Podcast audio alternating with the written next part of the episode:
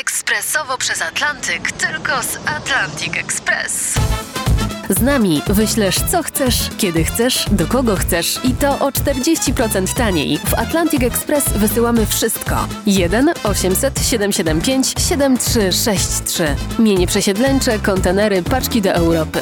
Atlantic Express o 40% niższe ceny na wysyłki kontenerów, samochodów i paczek. Ekspresowo przez Atlantyk, tylko z Atlantic Express. Jasna strona świata prezentuje Marek Tomalik. Po jasnej stronie świata Jack Różycki, w Australii zawodowy pisarz, yy, przez kilka lat redaktor Australian Geographic. Rozmawiamy o nieistniejącym pociągu widmie Sugar Train, o australijskiej nostalgii za tym pociągiem. Yy, Jack, yy, pociąg kursował niezmiennie przez 80 lat, zaopatrując ludność żyjącą na odludziu niemal we wszystko, co do życia potrzebne. Ale na przestrzeni dekad to wszystko się przecież zmieniało. Kiedy jeździły jeszcze pociągi parowe, pociąg z zaopatrzeniem musiał się zatrzymać o wiele częściej. Właśnie co kilkadziesiąt kilometrów, aby nałożyć zapasy węgla, wodę do parowozu. Pociąg wyruszał w trasę z Port Augusta, Port Augusta, w każdy czwartkowy ranek. Tak, regularnie.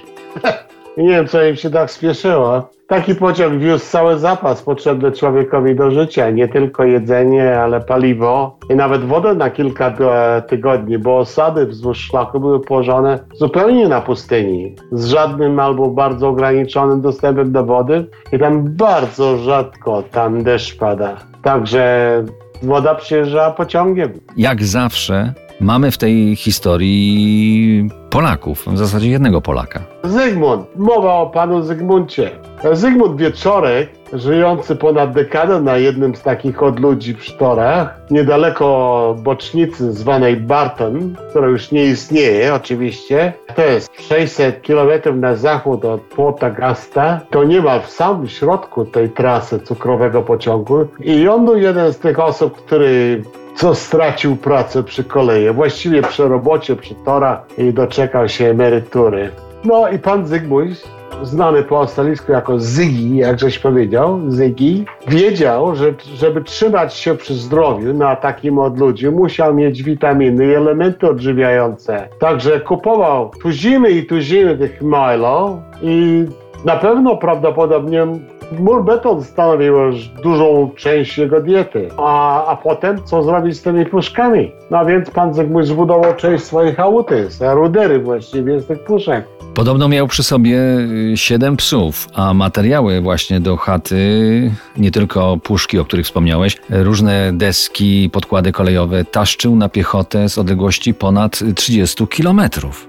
30 km tacy, to, to facet już musiał mieć po 50 i trudno sobie wyobrazić, jak on to robił, ale był kawał chłopa, zdrowy. Fotografii jest raźny chłop, takim wąsikiem artyleryjskim, takim staropolskim wąsikiem podkręconym do góry i chodzi w takim jeszcze kolejowym kombinezonie.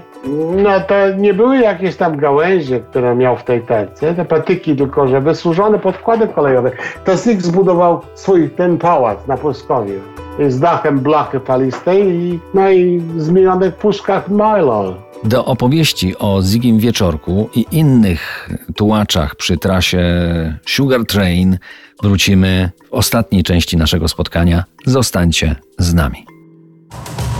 To jest jasna strona świata w RMS Classic.